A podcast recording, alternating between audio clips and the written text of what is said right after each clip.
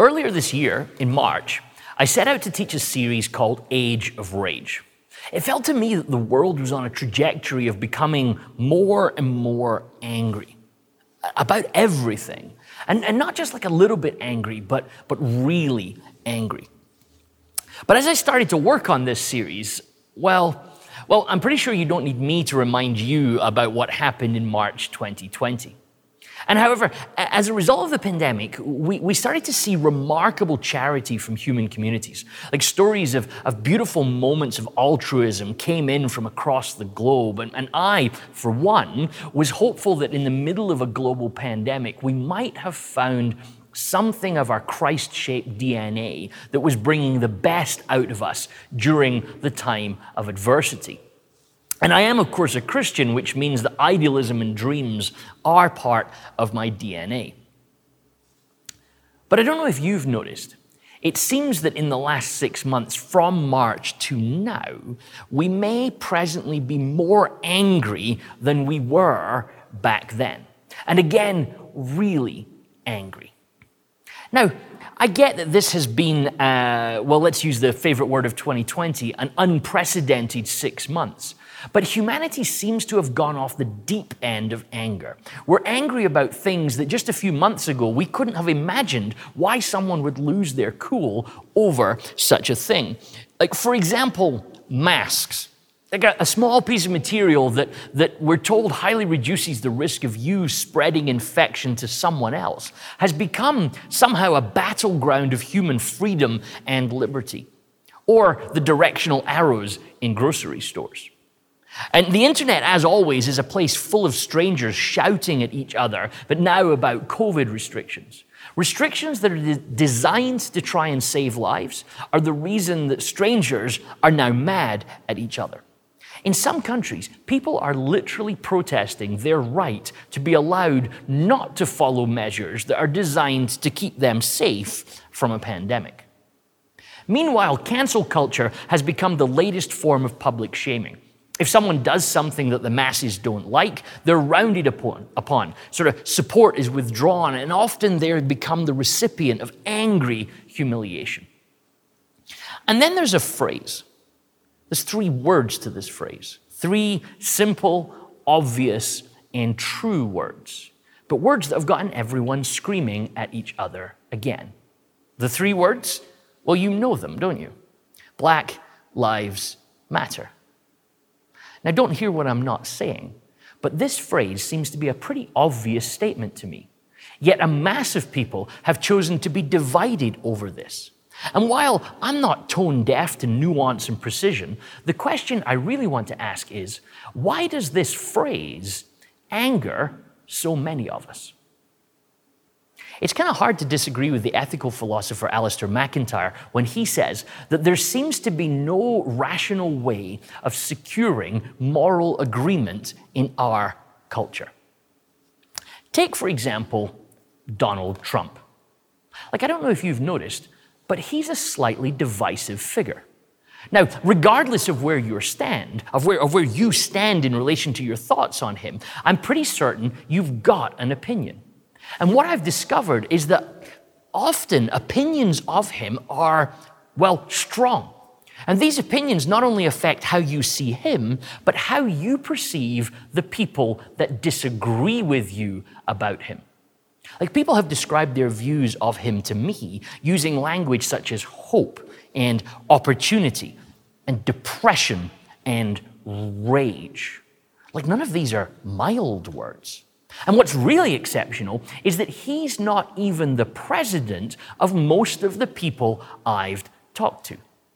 More remarkable is that around him there are two machines that are leveraging him to increase rage.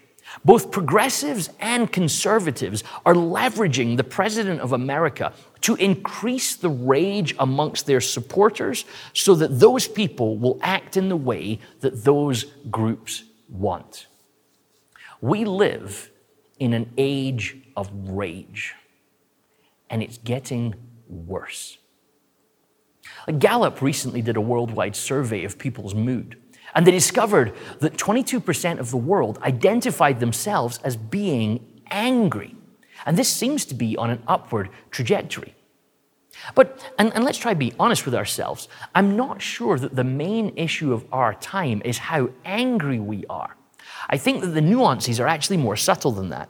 It's not simply that we are anger, that, sorry, it's not simply that we're angry, it's that our anger has a sort of zero to 60 acceleration that a supercar would be proud of.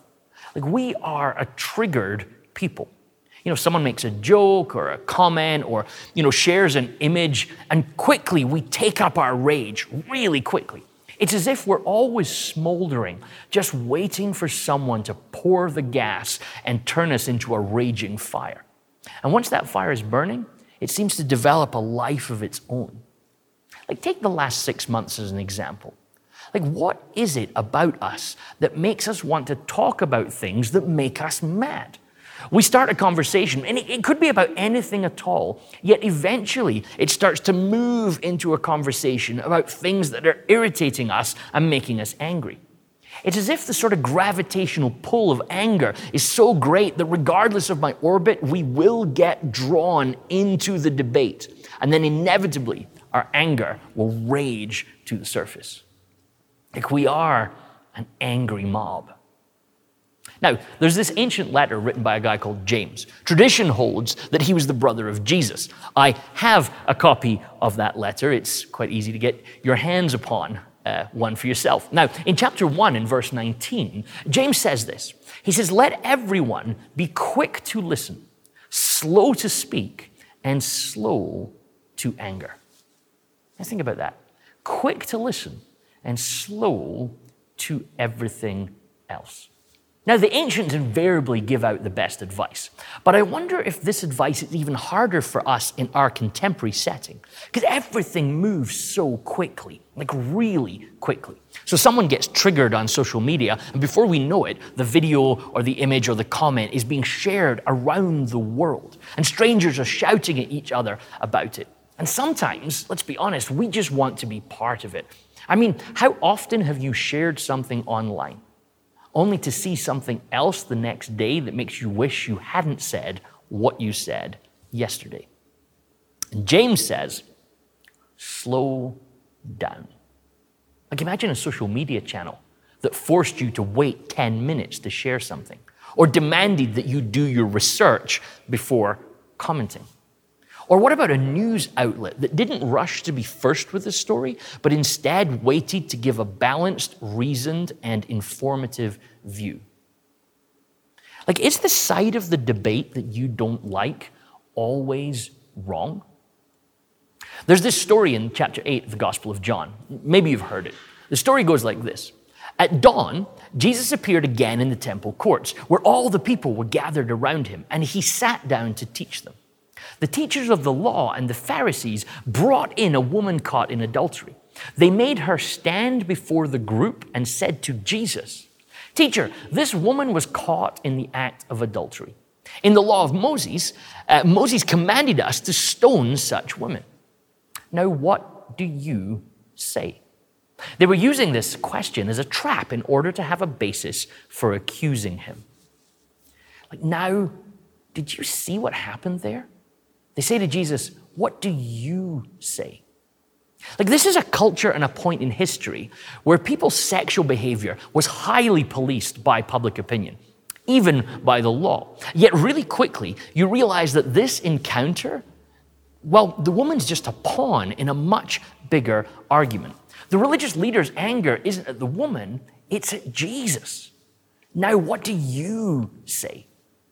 Like, because in those days, People could be angry about one thing, but take that anger out on something or someone else. But the story isn't finished yet. It continues. But Jesus bent down and started to write on the ground with his finger. When they kept on questioning him, he straightened up and said to them, Let any one of you who is without sin be the first to throw a stone at her. And again he stooped down and wrote on the ground. At this, those who heard began to go away one at a time, the older ones first, until only Jesus was left, with the woman still standing there. Jesus straightened up and asked her, Woman, where are they? Has, has no one condemned you? No one, sir, she said. Then neither do I condemn you, Jesus declared. Go now and leave your life of sin. Like Jesus has this remarkable ability to not take sides. Like some would say it's the ability to make both sides of the debate mad. I'd say it's a skill to not be drawn into camps or tribes. Like, notice that the conservatives of Jesus' day, they come to him and they want a ruling. They want him to side with them, but he doesn't. So, are, are, we saying that Jesus is on the side of the progressives? Is, is Jesus going liberal on sexual morality? Well, well, no, because he then turns to the lady and tells her to live differently. Like, is Jesus too progressive for the conservatives and too conservative for the progressives? Or is he showing us a different way completely? Is he showing us that taking sides just causes rage? Now, if we're going to talk about anger as a field of research, then it requires us to develop some nuance. And the difficulty of that is when we're outraged, we become a little tone deaf to nuance. You, might say that outrage has actually no nuance. It's the extreme side of our anger. It's motivated by a need to punish and destroy. Qualities of hubris and overconfidence like abound in outrage. Outrage is fast and, def- and decisive. It's not reflective and reconciliatory.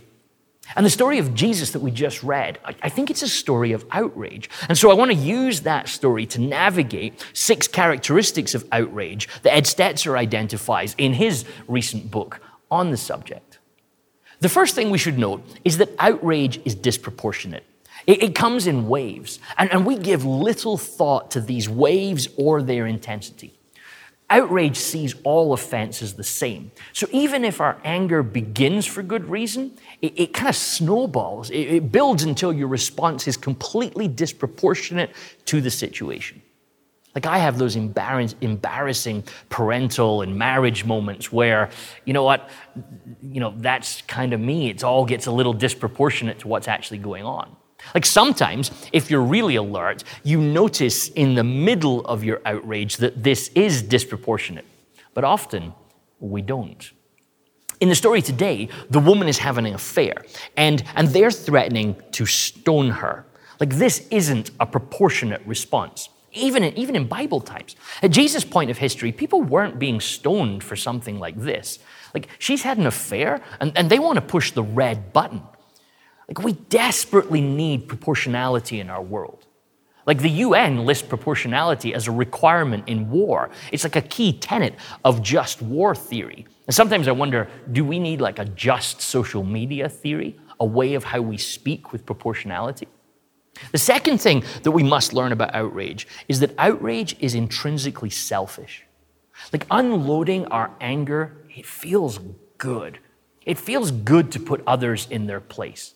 Like anger gives us a sense of control, it gives us the feeling that we're fighting back.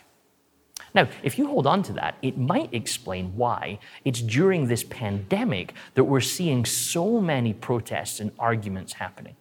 Our lives feel hugely out of control because of this contagion. But, you know, we can regain a feeling of control if we can take out our insecurity on something else. The Pharisees, they saw Jesus as this sort of liberal who was drawing all of the people towards him, making their practices and religion feel weak and like it was losing influence, which creates fear for them. And fear, as the little green theologian Yoda said, so often leads to anger and hate. So when we are outraged, is it worth asking, like, what's going on in me? Am I really incensed by this injustice? Or is this just a vent for my rage? Thirdly, outrage is divisive. Like so much of the outrage that we experience at this moment is rooted in our cultural polarization. We're becoming increasingly tribal, and we rage against perceived attacks on our clan, on our side of the battleground.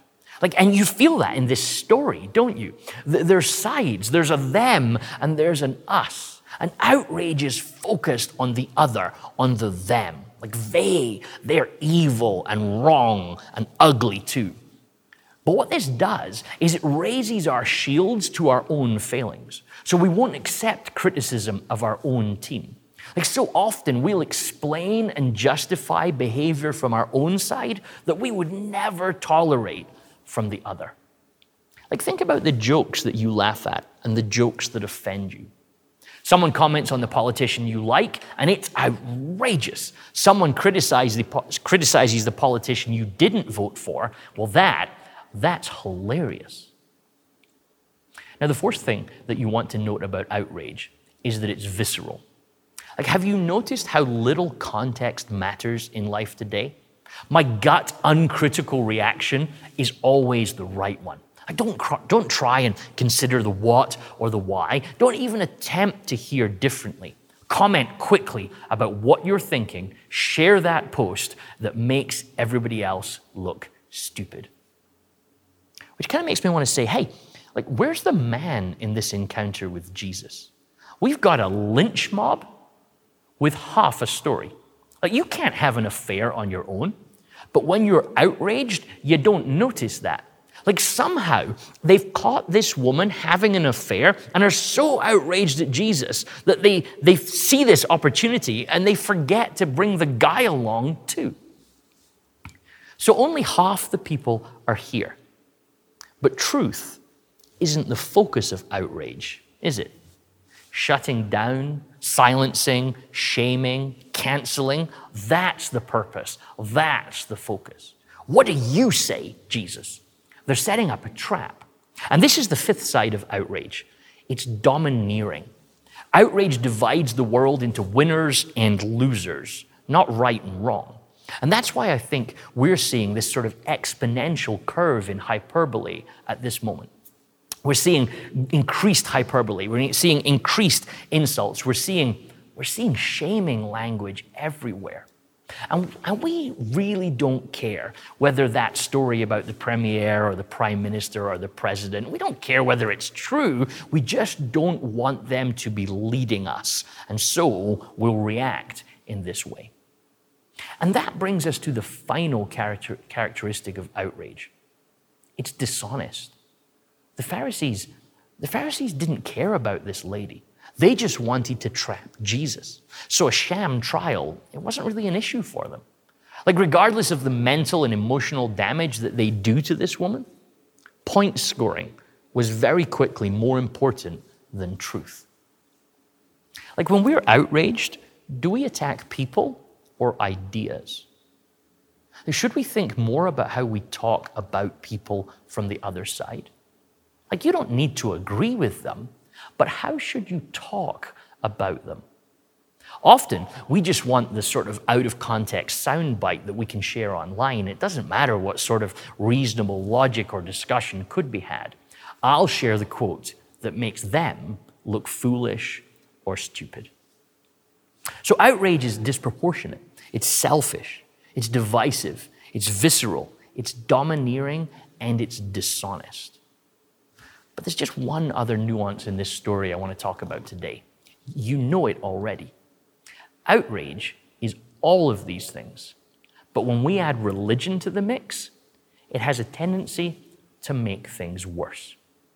In a recent Washington Post article, Michael Gerson noted this. He said, How we order our outrage says much about us.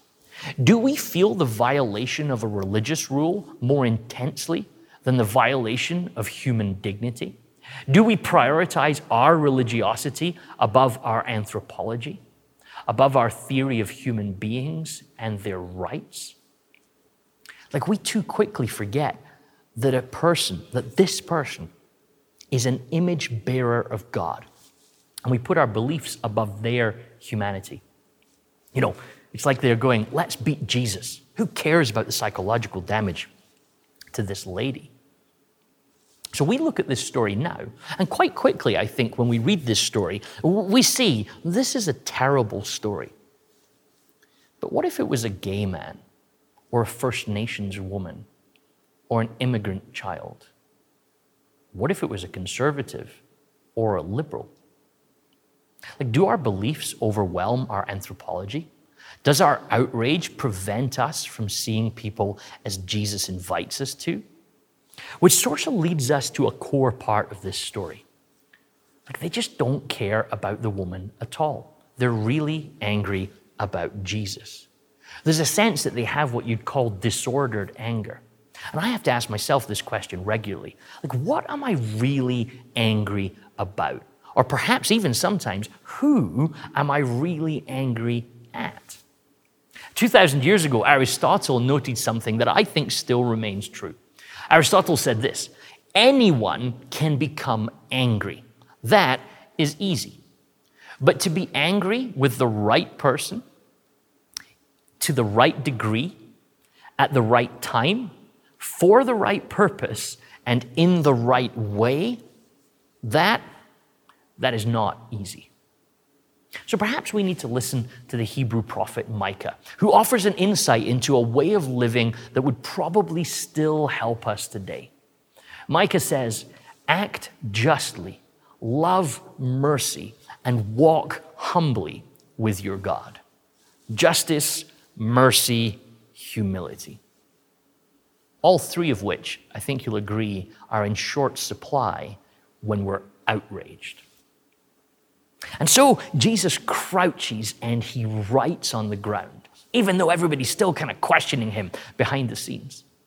And the outrage inducing ideas are going to keep getting retweeted. They're going to keep getting shared. Some people are going to keep shouting. But how are you going to respond? Jesus, Jesus pauses. He takes a deep breath. He takes some time out. He calms himself from the outrage which is being heaped towards him. And then he says, Well, if you don't have any sin, go ahead and rage. Like, do you see what Jesus does? Like, he raises the battle lines, the otherness. He takes everybody and he puts them in the same boat. And when you take all of us and point out that so often we're all in the same boat, slowly outrage starts to fade away. Like, surely it's not that simple, is it? But I think what Jesus does is he gives us a model for acting Christianly. Like, let's identify this sort of modeling in three ways that might help us with our outrage. The first thing that Jesus kind of points out uh, is be quick to listen and slow to anger. We heard James say it, so maybe we should listen to him. Stop shooting from the hip. Take a moment. Number two, uh, maybe we phrase it like this reject the impulse to right every wrong. Like you are not the judge of the world. And then thirdly, think through what it is you're actually trying to accomplish. Is your aim destruction or is it reconciliation? What if speaking Christianly, or perhaps typing Christianly, just involves sometimes speaking less? Like, don't send that tweet or that email, that Facebook post, that text. Don't make that comment. I think Stanley Hauerwas guides us well as the church in this. He says the church requires a certain kind of people to sustain it as an institution across time. They must be a people of virtue, specifically the virtues necessary for remembering and telling the story of a crucified Savior. They must be capable of being peaceable among themselves and with the world, so that the world sees what it means to hope for God's kingdom. In such a community, we're not free to do whatever we will, but are called to develop our particular gifts to serve the community of faith. So Jesus is, is guiding us in how we should avoid outrage. He sacrifices his right to outrage back, and instead, he rescues us. In Matthew chapter 5 and verse 9, Jesus says, Blessed are the peacemakers, for they will be called children of God. And it, it's kind of like a, a, a big cycle, isn't it? God's children are peacemakers, and therefore, peacemakers are recognized as children of God. And so maybe this is your blessing today. Blessed are the peacemakers, for they, they will give up their outrage. And may his grace and peace be with you.